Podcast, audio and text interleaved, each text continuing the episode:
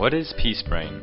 Peace Brain is the synergistic connection between our mental and emotional bodies, blending the electrical power of the mind with the magnetic force of the heart. Listen and explore how to create unity worldwide as we blend science and metaphysics and open our hearts and minds to the possibilities of peace on earth and create the life we are each destined for. Featured guests range from angel communicators to zoologists and everything in between. Now, here is your host, Dr. Gail Lash.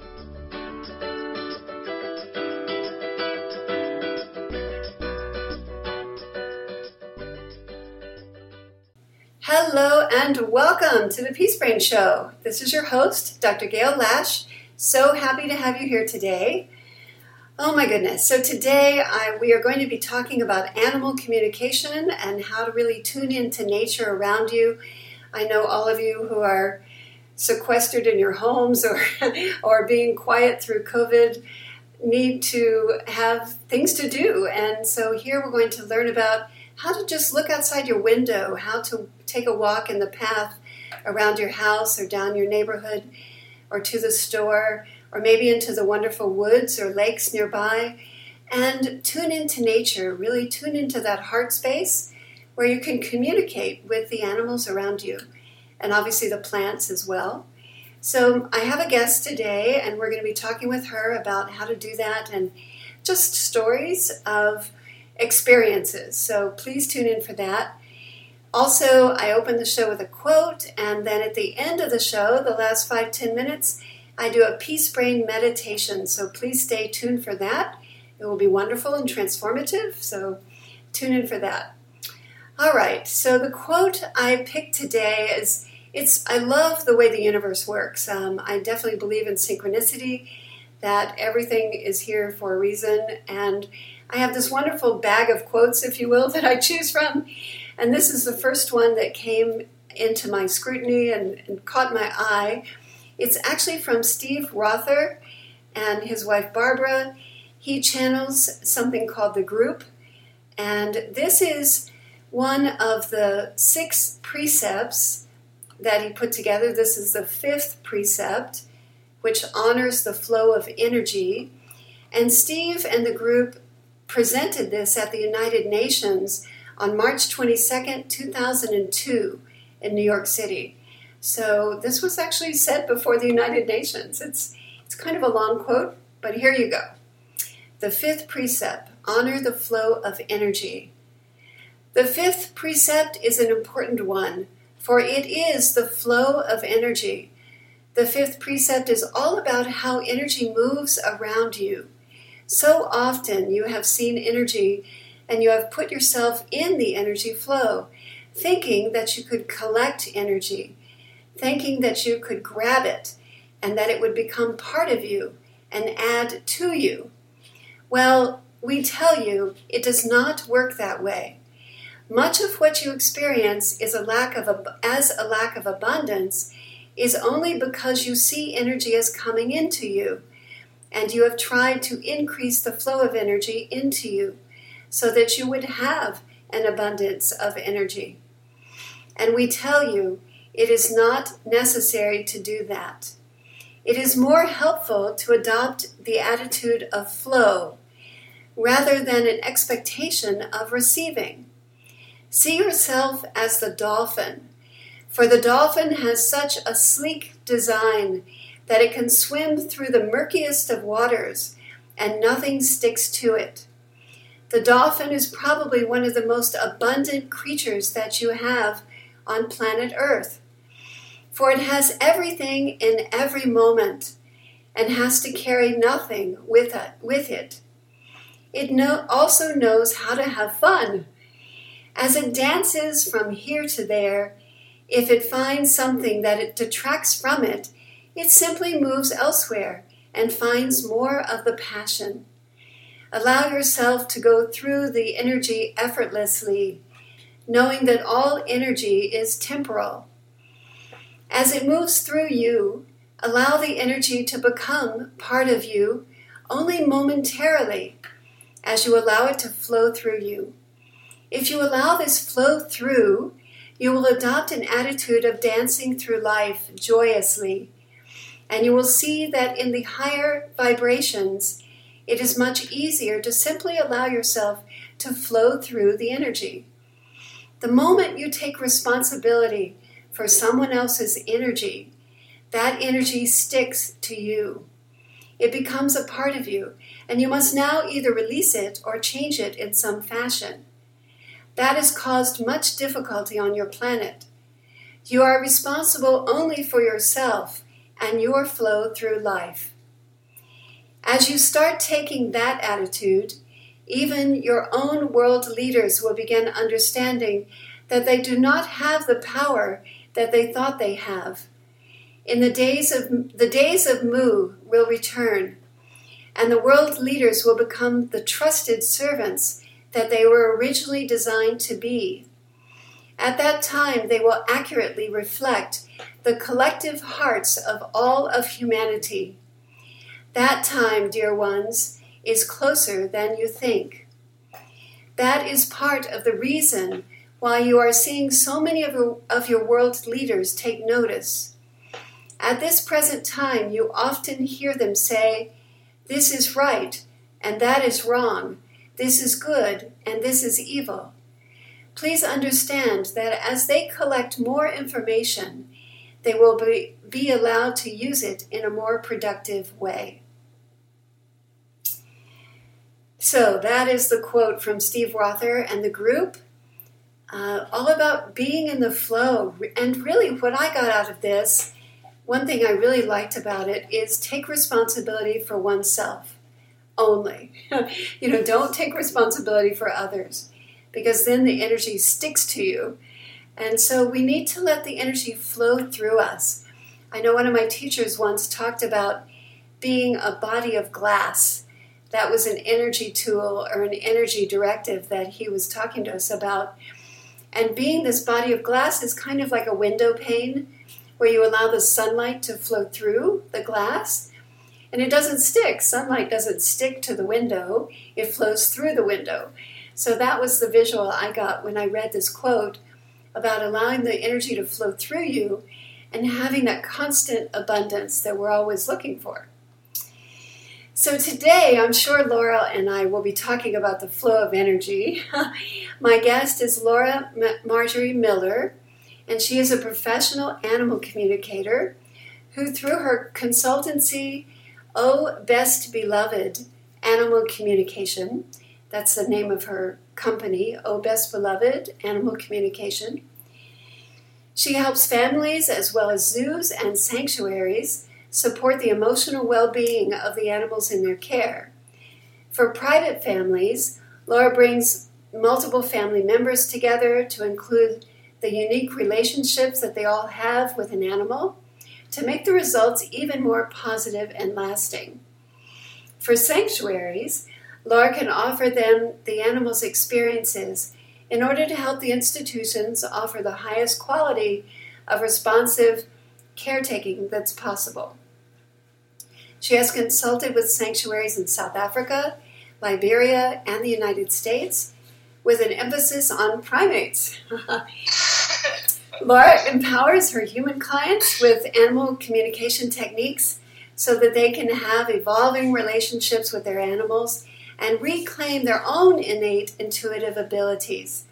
Her vision is to help normalize animal communication, to foster a kinder, more peaceful world for human people and animals. She is certified as a professional practitioner through the Animal Talk Africa program and her email is Laura, uh, L A U R A, at O Best Beloved Animalcommunication.com. That's just the letter O, and then B E S T B E L O V E D, and then animal, A N I M A L, communication, C O M M U N I C A T I O N dot com. And her Instagram and her Twitter are O Best Beloved AC. That's O B E S T B E L O V E D A C. Okay. so, Laura, welcome to the Peace Brain Show. Thank you so much, Gail. I'm, I'm really excited to get to chat with you today and see where we go in the flow. Uh, yes, absolutely, in the flow. I'm yeah, I'm really excited about that too. Oh my, um, there's lots to talk about, and I guess I would say, well, first of all, you you were describing to me before we got on this radio show that you went for a walk today and you saw lots of wonderful things in nature. So I'd love for you to talk to our listeners about that because that's exactly what we can do in these days when we're yes. kind of hanging around our own family and our own our own property just to go out and, and explore nature. So please share with us.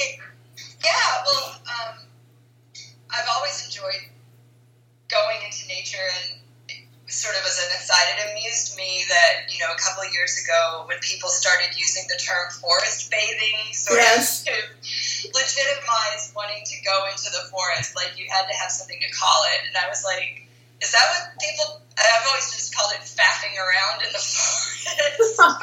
um, so, but to do it in a more regulated way, especially when we had the corona quarantine, I made it a point, especially when it was in the colder part of the year, um, that I would do like a daily, what I called at the time, sunshine walk to make sure I got vitamin D and I got exercise. Um, so I still I still do that, and now I've um, relocated to so at least an hour, you know, to make sure I don't have a roof over my head and I just have like open sky or trees for an hour, you know, if it's not freezing cold. So I went out this morning and it was around you know, I my nieces were coming over to the house, um, and I had I had some time before they got here, and I knew I had to do my walk before they came, or else it would be way in the afternoon. So I went. Um, it was just past dawn, and I live in southern Illinois, which is where I grew up and recently relocated to.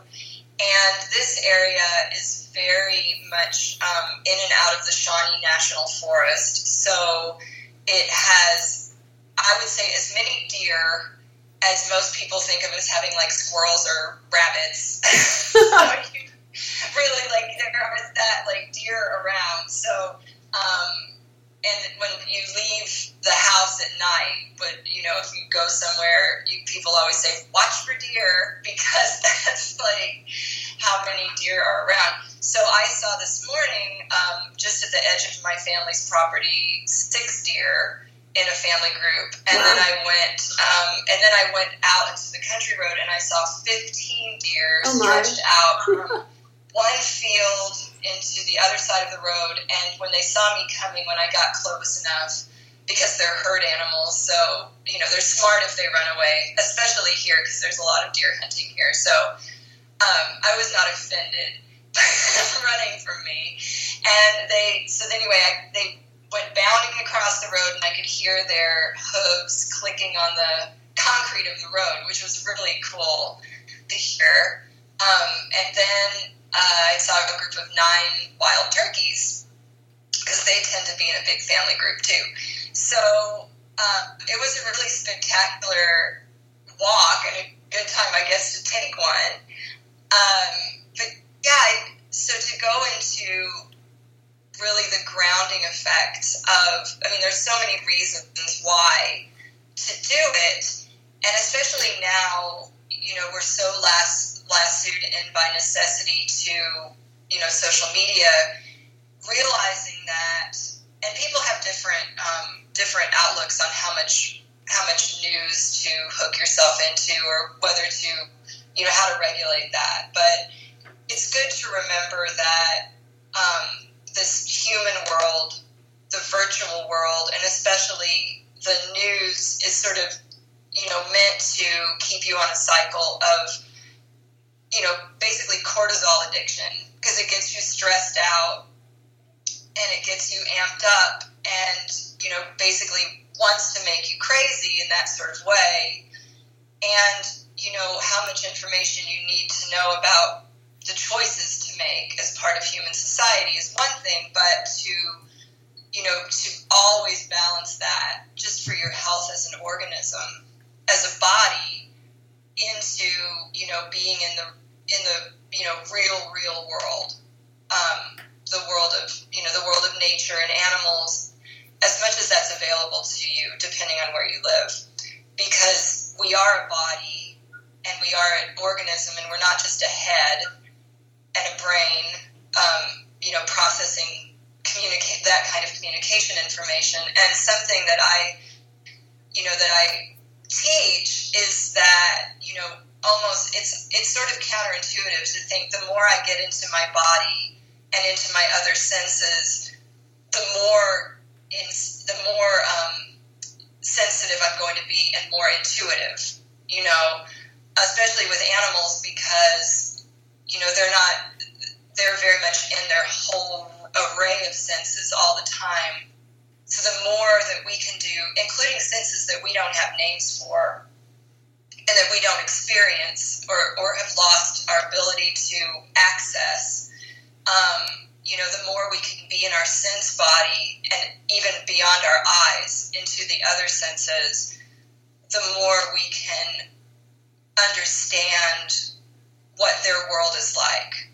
And so when there's something that they're you know, if we're doing communication with them, listening to them, then we'll be more open to what they have to say. Yes. yes. That was like a rampaging flow of information. Pre-associated information. it's good. It's all good. I agree with you that it seems counterintuitive that our answers are in the physical body, but they really are we're so we're so used to or i was trained to so used to being in my mind in my analytics and thinking particularly for school and things like that that that we forget that it's the emotional body it's the and the physical body that really has the wisdom. Um, i know that when i tune into angels and to spirits and things like that and, and some of my teachers have also talked about this that the angels say, you know, you humans are the ones who have the body. You're the ones who can make the difference on the planet. I mean, right. we're, we're here holding space and sending love to you and, and working with you when you ask for it. But it's truly only you physical beings that can change the planet and make it a better place of peace. So it's tuning into those physical, as you just described, um, intuitive abilities and those the way that animals are communicating is through that pictures or through that heart or through these telepathic and and if you will I'll call it emotional but you know that energy flow we were talking about earlier is really they pick up on the energy and and when we can tune into that we're much more than aligned with the natural world itself yeah, that's a good. That's a really good way of expressing it. And um, my, I mean, my mentor, and I've heard it expressed by other uh, Wynter Worsthorne, who we know through the Cat Animal Talk Africa um, Academy, is you know, when, and I've heard other communicators talk about it too, and I've experienced it in that feeling of when the communication comes on, you often get this like, it's it's in your heart you feel like this, you know, surge, um, like this flowering open, almost like a, a galaxy or a current right in the zone of your heart. And, you know, that's not for people to beat up on themselves if they don't feel that or feel like, oh, I have to have that every time or somehow my communication isn't valid. But that's a that's a good signifier that it's on. And it's very different to that buzzy feeling of thoughts in the front of your head. It's this boom, and it's like you you and that surge that is below the neck, and um, yeah, so it's an emotional body, and then you know going down through all the sort of levels of causality, you know, into just the level of your heart as a spirit, you know. Um, your sort of central location on this plane anyway. exactly, exactly. So let's, Laura, let's talk about this. Um, yeah. You have, you have, you are an animal, professional an, animal communicator. First of all, what is that? Let's tell our audience about that. okay, I am an okay, so the okay animal communicator. There are different kinds of animal communicators, so I will be specific for what I do. I do um, intuitive sessions where I sit and do a communication where I go into a meditative state. I guess that's, or you know, it's it's a it's an altered state that comes sort of through some meditative um, protocols that I go through to you know help me.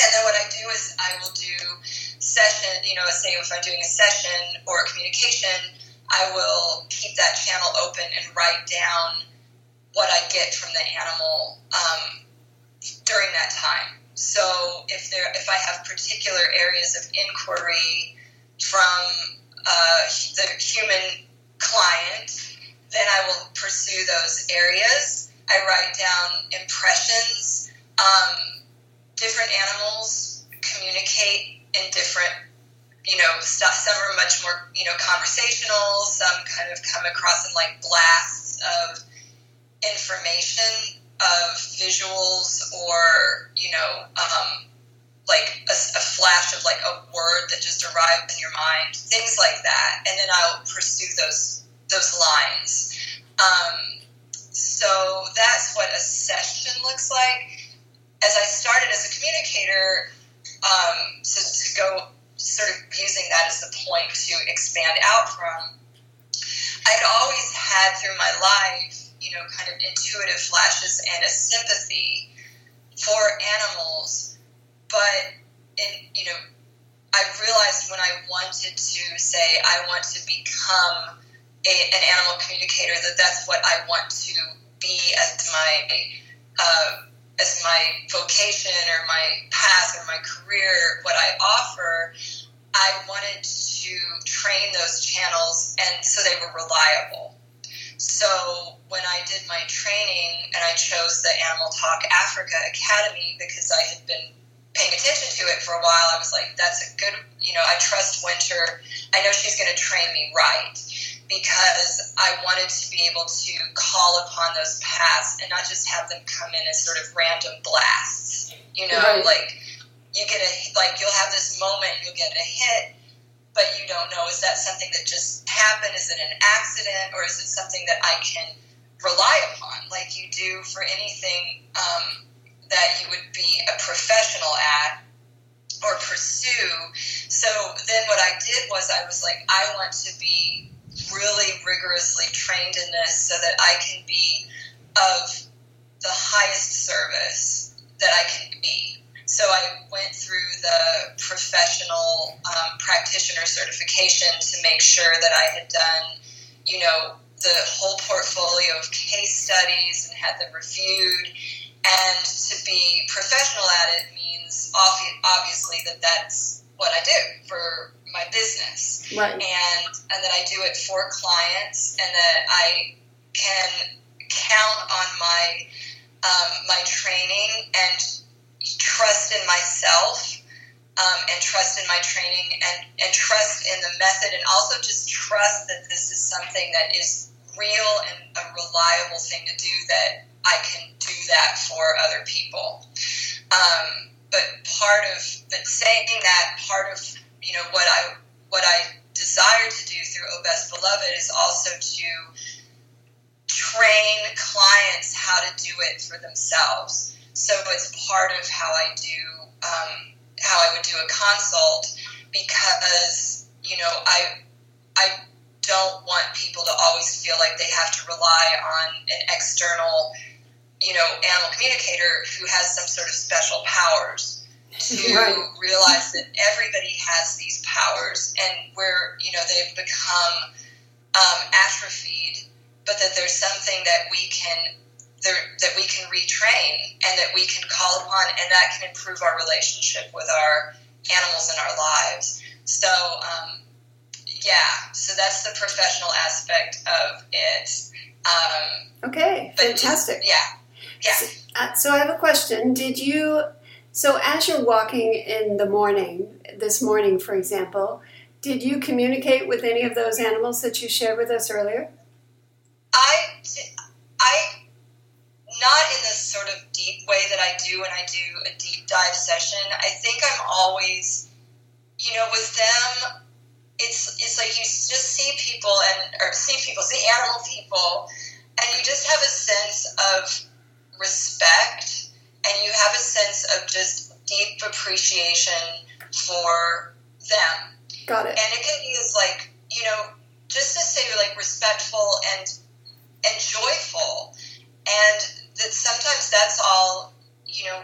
That's all you need Yeah. because it's like if I see turkeys, I'm like, oh look, it's just like I mean, it'd be like seeing a family, like a human family, out having a picnic, right? Because they were sort of on this on the bank of a pond that I passed, and you know, what would you would kind of like wave and say, hey. Yeah, you were saying hello. Exactly. Yeah, you just say hello, and you and you realize too through the respect of that, you know, like respecting where the deer are coming from. So you say, okay, I know they're they're herd animals, so they're it's in their nature to like run and flat, you know, flash their tails, and that you know they're gonna to know they're going to do that. You know, I don't, and then like I don't expect to like go up to them and I'm like Snow White and they all come up to me. Although I think you know many of us still have that. Go, that would be so nice. But just to say, okay, I'm going to get to a certain range of distance, and they're going to take off, and and that's part of the lo- loveliness of, of deer, and um, and so you just are kind of in this state of of yeah, it's, I don't even know if it's like a you see them as much as you see the humans around you, I guess. Got it. No, thank you. You That's I understand, and and that makes sense. You're just walking and saying hello and giving them respect and and tuning into the beauty that they are and that you've encountered Yeah. them. Yeah, and it's like I, in that state, you know, um, the world becomes a lot more populated. It's true. Yeah, I mean, you see like all of these points of view and all of these beings around you, and you know, going about their business and how you know how amazingly cool they are. One of my favorite um, things or moments, sort of moments of, of awareness, is when you're looking at in, it's sort of in the high summer or any time when there's a lot of flowering plants and you look at a patch of flowering plants, and at very first glance, you you it kind of seems very still, like it's just a bunch of plants, almost like a still life.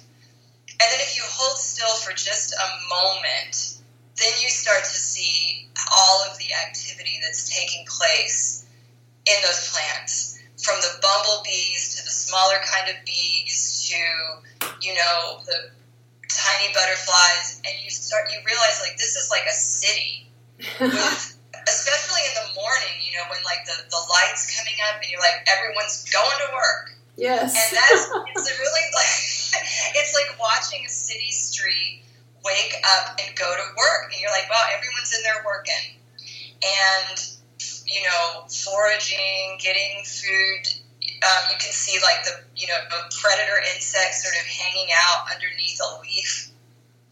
There's so much going on, and one of my um, one of my favorite quotations that's about animal communication is from uh, it's the Voyage of Doctor Dolittle. So I believe it's the second Doctor Dolittle book, and the young boy uh, who's his apprentice is having a conversation with uh, Polynesia, the parrot, and he's asking, you know, like because Doctor Dolittle. What's cool about Doctor Dolittle is that he didn't innately come with this ability. Like he he trained himself how to talk to animals and hear animals. And so the uh, the apprentice is talking to Polynesia, and he's and they're having a conversation about this. And one thing Polynesia says is, she goes, "You need to be a good noticer." Mm. I like that. And yeah, this um, yeah, it's it's a beautiful like exchange, and to say you know, and to be a good noticer, like to stop. I mean, instead of going hurtling by a patch of flowering plants, if you stop just long enough off of your human track and just notice what's happening, it's so it, it, it like grounds you in, and it's it's funny because it's like grounding and spirit illuminating at the same time, and how much how much is going on in the world that's so rich and so outside of our human human trip. Um, and I and I think for people, you know, who need that kind of moment to just get off the track for a moment, and um, how you know beneficial and sanctifying that is to see, you know, the animals doing their thing, um, like and not that. necessarily to clamor after them and be like, "What's in it for me?" Like affirm me. like affirm me, land on me like I'm Snow White. But just you know, it's sometimes they engage you and sometimes they don't, and that's okay. You can just be in admiration and awe of them. Exactly. I, I like that the best. You painted a really beautiful picture. And I love where you said, be a noticer, you know, be the observer. It's, we get so caught up, as you said, in our human drama, our human daily lives and things to do. And that's the one value I think of these times right now with the pandemic is is those values are being questioned and being uh, available to you know if we stop and notice our own lives observe our own lives and what's really important it's very much like going out into nature and, and noticing what's really happening out here that it's not related to me and my life it just notice what nature is doing all by herself and that, that obviously does affect humans in the long run of course as well but I love that. So um, let's go back to your human clients for a moment. Yes, when you when you have a human client, obviously you're not just being the noticer or, or the observer as you would walk through nature. You are specifically tuning into questions, as you said, that your human client would come with you. And so, for example, um, I had sent you yesterday, and I know you haven't had a chance to look at her. Uh, and we may not work with this animal at the moment, but I'm sure everyone looks on their Facebook or their social media uh, and finds that there's dogs to be rescued. And there was one dog that I noticed yesterday on Facebook that really just plucked at my heartstrings. And I thought, uh-huh. gosh, am I really meant to maybe give this dog a foster home for a while? Or uh, she would be an outside dog. I I have three dogs that are inside dogs, even though they go outside occasionally, but they're really indoors and they don't like other dogs. so, you know, this this dog would be, I would think, temporary. However, I was, you know, I was wondering, and I'm sure most people who look at these dogs um, who are online go, "Gee, what can I do to help the animals?" Um, you know, yeah. we're, we're drawn to them. So if if we were to do a session, for example, with this dog, I would ask you specifically, Laura. I think, does this dog first of all, would she be a good addition to our family, to our yeah. our pack, and what are her plans? What does she want, you know, to do with her life, and is she going to like? And I'd name my other specific dogs and come up with that, and then is yeah. she is she healthy? You know, I wouldn't want to bring any disease, obviously, into my my pack, um, even though the vets are saying she's healthy you could look at that and see what her health is like. Um, and she's a street dog, so you know she's been rescued and made healthy since she was taken off the street. But um, but I have all those types of questions. So just describe a little bit about for the people listening what that would entail for you to answer those types of questions if we were to you know have that kind of a session. Okay, so um, I would have you send me a photograph of her, and I would I probably photographs of your other dogs too. Right, right. um, and if we did a for us to do a con, like an initial consult call where we would talk about it, it would be even even more awesome if your husband was on the call too.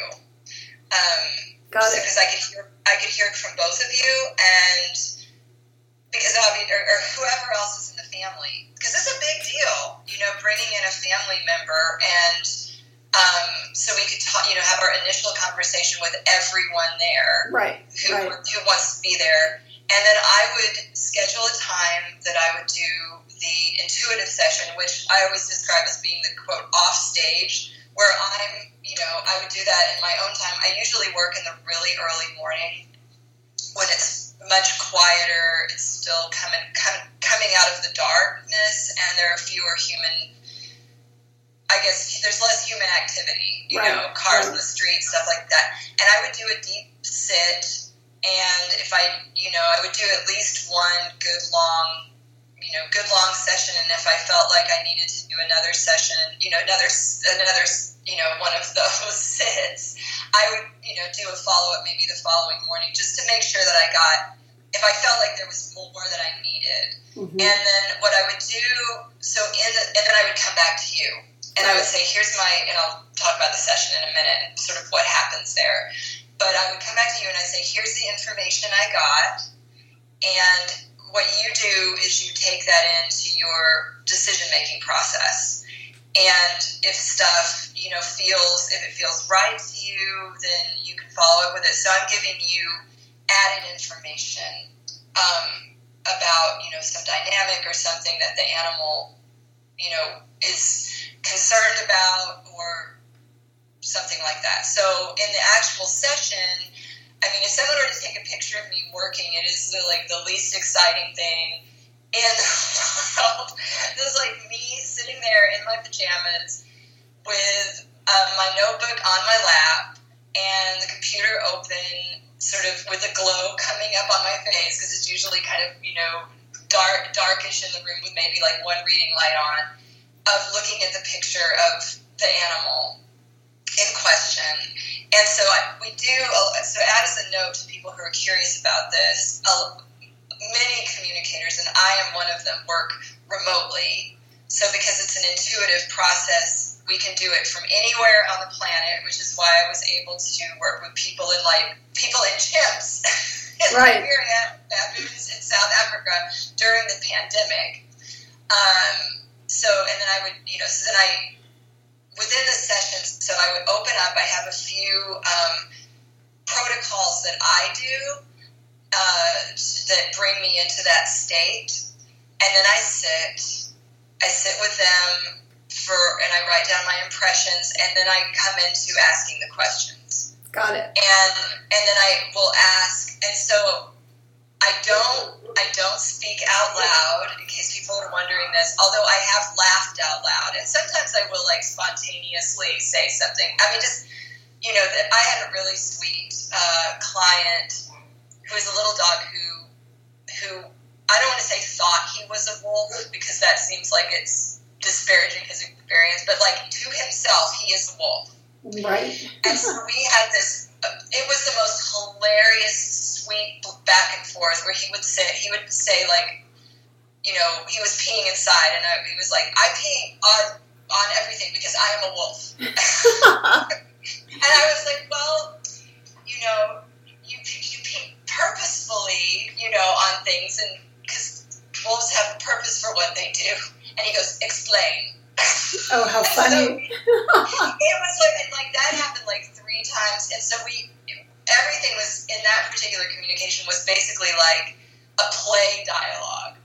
Where it was like me and him and me and him. And I would you know I would think I would you know think isn't even the right but I would like say think something to him you know. And then he would like send me a blast back and it was hilarious. And then I would respond to it and I was laughing out loud for that because it was so joyful.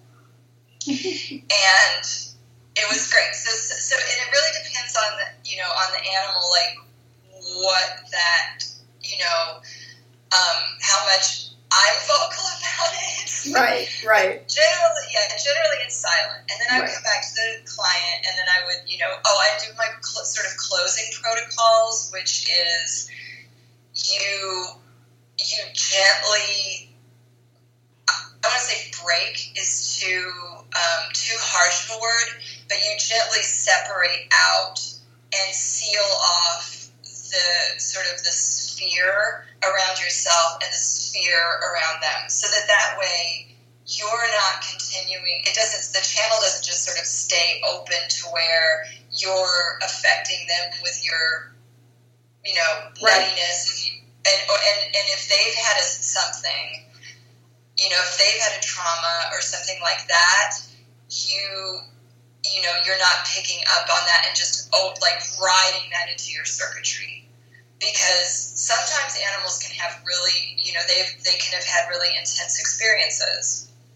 And you can if you don't completely um, if you're not really hygienic about that you know you can get farther into the day and be like oh my god why do i feel so awful and sad and i can't even really say why Exactly. It could have, but but one more thing about the intuitive flash of you know seeing an animal on Facebook or whatever. I always um, I knew this is this is sort of grounded in my experience of uh, back in 2015.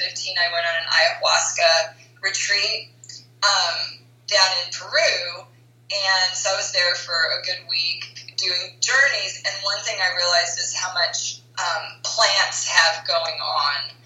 And so I re- from that I realized whenever you're in a store and you suddenly you're just like in a grocery store that has plants, and you're like, oh, I'm just gonna randomly walk over and look at the plants on this some random day, and then you're like, oh no, I really want you to come home with me, little Ivy. That's not accidental.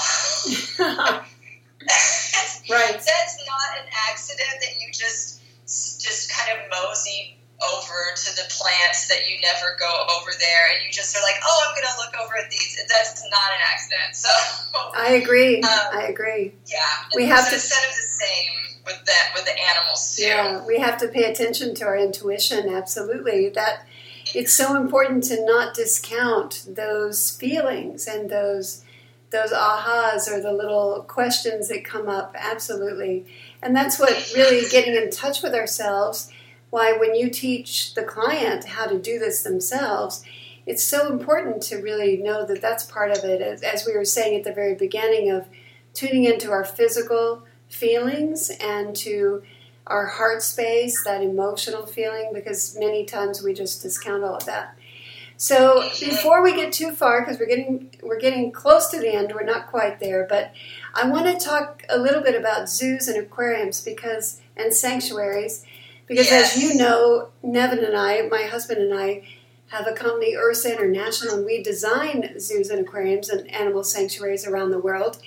And so I too work with the zoos, and it's important to me to know that I uh, personally I believe that accredited zoos that are really done well, which there are many, and there are accredited organizations, membership organizations in the in the United States and in Africa and in Europe, and that when zoos are really doing it right, they teach the urban populations about our wild cousins, and and it's I think it does have a lot of um, value. But so I want to just we've got a few minutes, maybe five minutes or so, to talk about zoos and your Yeah. experience there, because I know that you and I are considering doing a animal communication class for zookeepers to then talk about these people who are the caretakers of these animals who are already in tune with them but then as you're saying teach your clients to teach them this these tools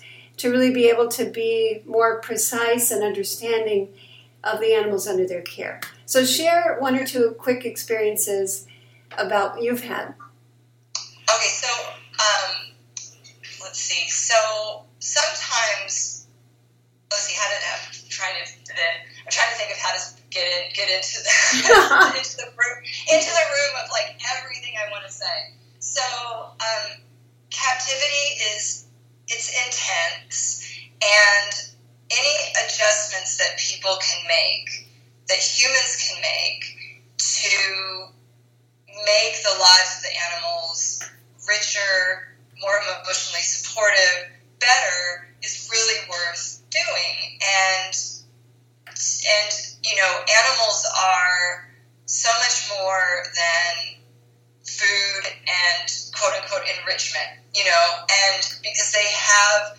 backstories, they have emotions and they do have different perceptions of, say, the same circumstances because they're individuals. Mm-hmm. And and for a you know for a caretaker, even a small adjustment, it could be just something really uh, simple. Like I was working with Prime Crew, uh, which is in the Limpopo province. It's a baboon sanctuary, and in South Africa, and working with uh, their director and with you know it was like she you know I was working with like five baboons, and some of the things that the baboons wanted because she was invested in their well-being. You know, she was like, I, you know, we really want to do absolutely what we can for them, considering that you know these are wild baboons who are now in, in you know in a captive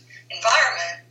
And so I did, you know, readings with the baboons, and some of the things that the baboons wanted were really pretty simple. You know, the um, Zach, who was a, a, a visually impaired baboon, like he he wanted to have like more like a water in his enclosure, like you know something to like more of a pool or something to splash in.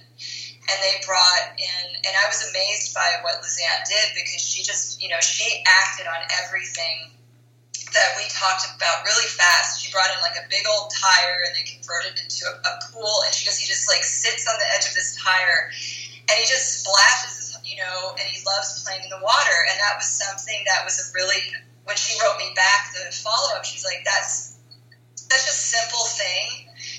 It doesn't have to be a big, complicated thing. You know, I, and I'm, so there was, you know, that kind of adjustment or, you know, um, to understand dynamics. You know, you and I early, like, okay, when I worked with Project Chimps, right. you know, some of the dynamics of understanding why certain chimps, you know, like there was one chimp who, I mean, they were all from labs. And there was one, there's one chimp, Rusty, who, you know, he had a history of signing when he was in the lab, and he didn't sign anymore. And the caretakers were just like, well, why does he, you know, we just are curious why he doesn't sign with us. And I asked, you know, I, I went into that, and I always know when the communication is really on and it's really valid because it's something that I wouldn't have invented in my mind. You know, right. it's like, right. it's, it's yeah, it's like, ooh, you know, I wouldn't have thought of that. He was just like, it's, you know, it's a lot of work for us to sign because we, you know, our hands aren't really made for that are, you know, your words, we're having to go into a whole other frame of reference, not just with words, but in the way that you think, because that's where sign language comes from. And, and he was retired, and he just was like a retired guy. He was like, I don't want retire. I don't you know, it wasn't a big, it wasn't a big drama. It wasn't anything like that, but it gave the caretakers some more information about where he was coming from you Got know. It. Yep. And so it's really a it's really a an awesome way of getting in you know more um, like okay. Also, there was a um, at Prime Crew there was a baboon who had been in a really bad zoo situation, basically like in a you know in a old crocodile pit in this dead zoo that. Um, was now at the sanctuary, and she had a stereotypical behavior of swinging her head from side to side. And so, you know, I, I went into, uh, you know, I asked her, Kayla, like, why, you know, what what's going on with that? And she she said it was something that used to give her relief.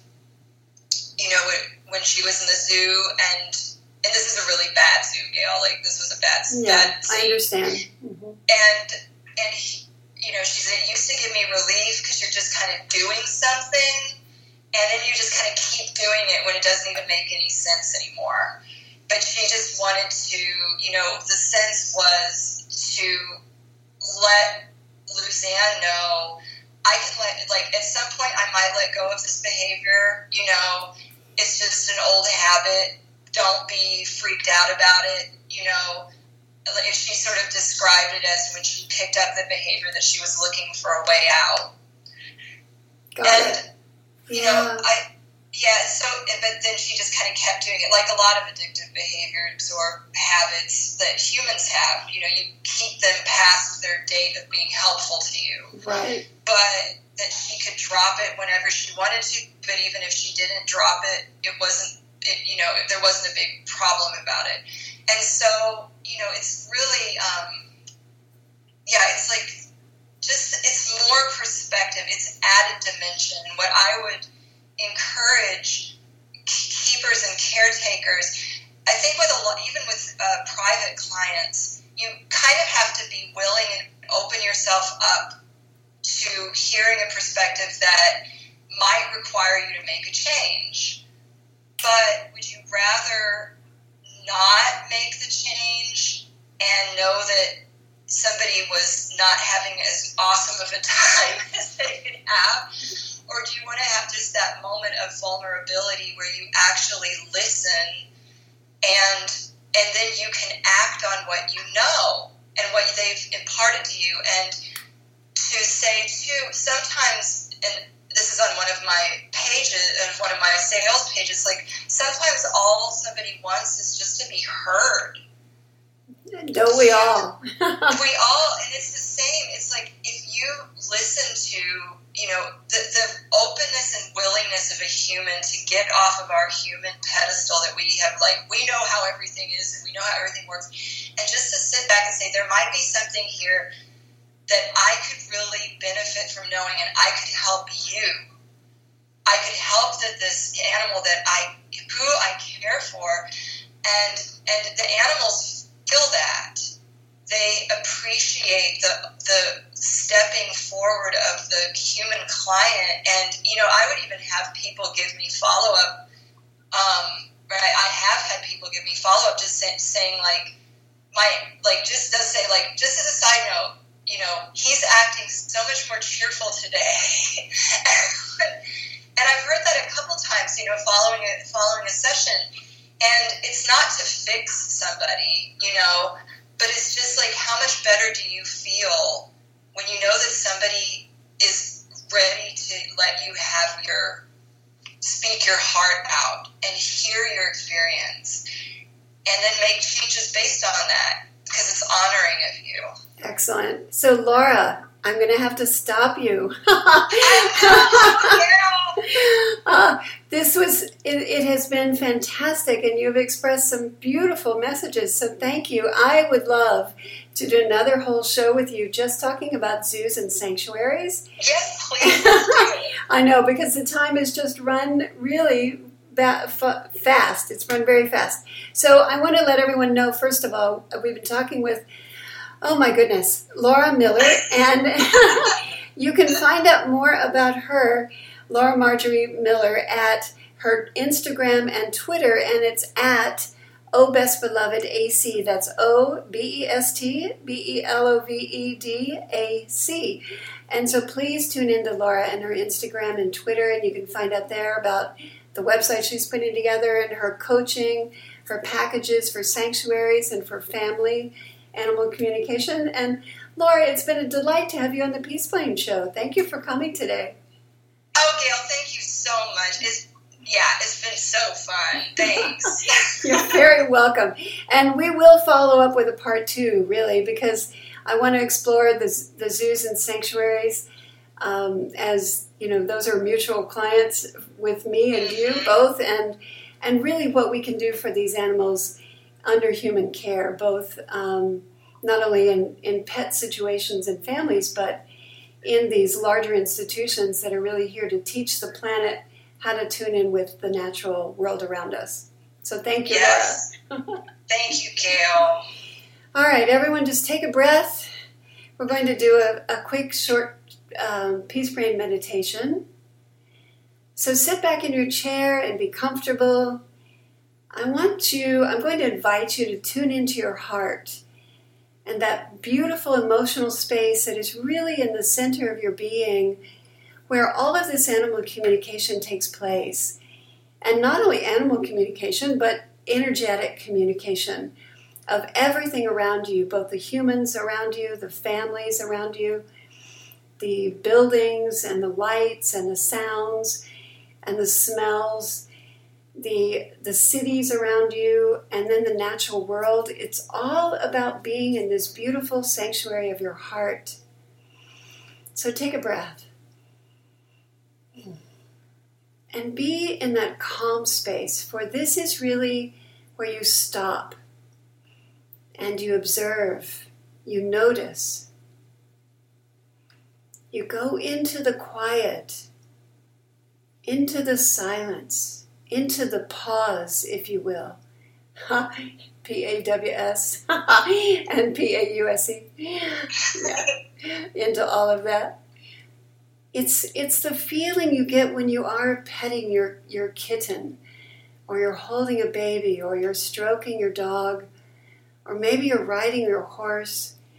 It's that oneness with everything around you. It's that really that stopping and noticing and feeling. And open your heart to where you can feel the energy around you.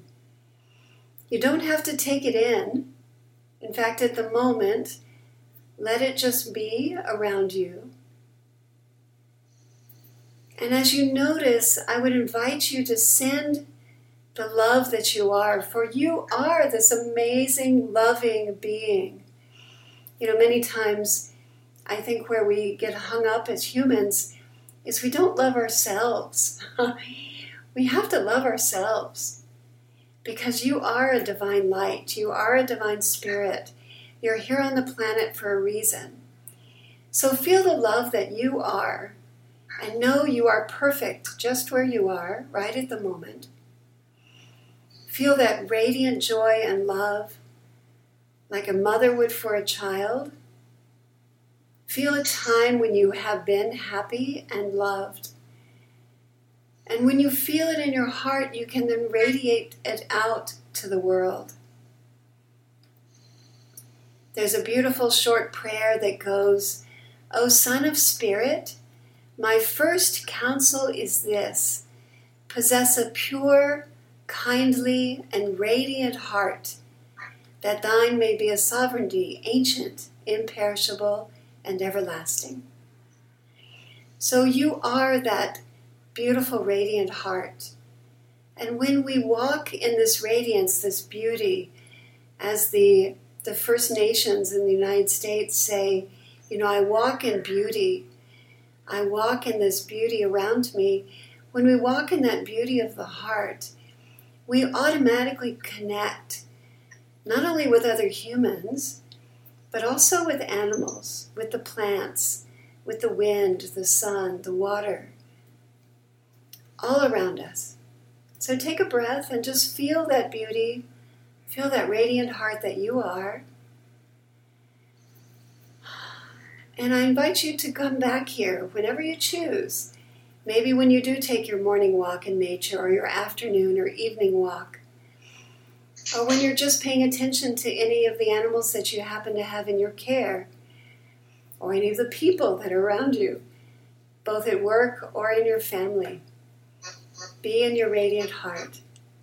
So, thank you today for ch- tuning into the Peace Brain Show. This is your host, Dr. Gail Lash. And you, again, you can find out more about my guest, Laura Marjorie Miller, at obestbeloved.ac. That stands for Animal Communication. On her Instagram or Twitter, you can find out more about me at tourismforpeace.com, my website. And so enjoy and tune into another Peace Brain show at another time. Namaste, many blessings. Have a great day. Bye bye. Namaste. Bye.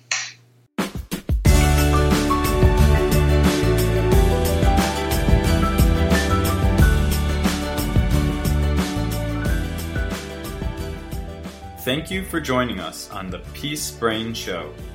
You can find us at tourismforpeace.com. Be sure to check out Dr. Gail's Akashic Records readings, her Peace Master Plans for your business or organization, and her book, hashtag Opt for Peace 9 Essential Steps to Achieving Peace, Power, and Prosperity.